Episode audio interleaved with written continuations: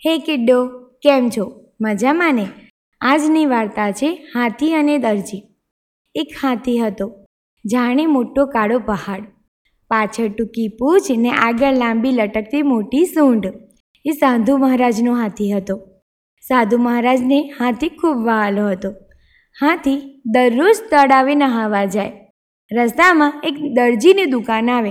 હાથી દરજીની દુકાનમાં સૂંઢ લંબાવે. દરજી એની સૂંઢમાં કેળું આપે. આમ હાથીને રોજ કેળું ખાવાની ટેવ પડી ગઈ.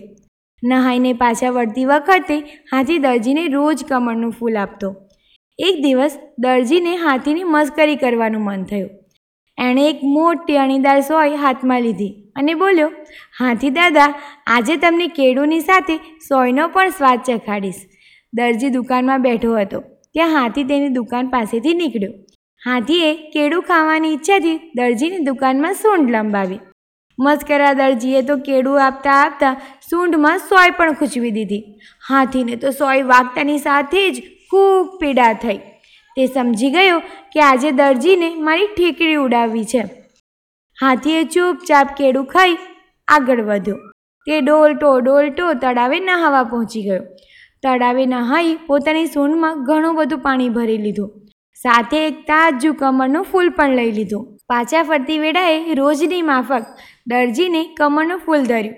જેવો દરજી ફૂલ લેવા હાથ આગળ કર્યો કે હાથીએ સૂંઢમાં ભરેલું ગંદુ પાણી ફુવારાની માફક દરજી ઉપર ઉડાડ્યું. દરજી પાણીથી ભીંજાઈ લથબથ થઈ ગયો. દુકાનના બધા નવા નકોર કપડાં પાણીમાં પલળી ગયા. એને સમજાઈ ગયું કે હાથીને મેં સોય ભોગી હતી, તેથી તેણે મને પર પાણી ઉડાડીને બદલો દીધો છે. આ તો મેં કરેલી મસ્કરીનું જ પરિણામ છે. બીજા દિવસથી ફરી પાછો તે હાથીને કેડું આપવા લાગ્યો અને હાથી એને કમળનું ફૂલ આપવા લાગ્યો. દરજીએ ફરીથી હાથીને કોઈ દિવસ હેરાન કર્યો નહીં.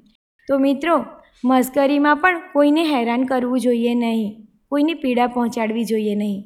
કેમ? મજા પડી ને so stay tune good bye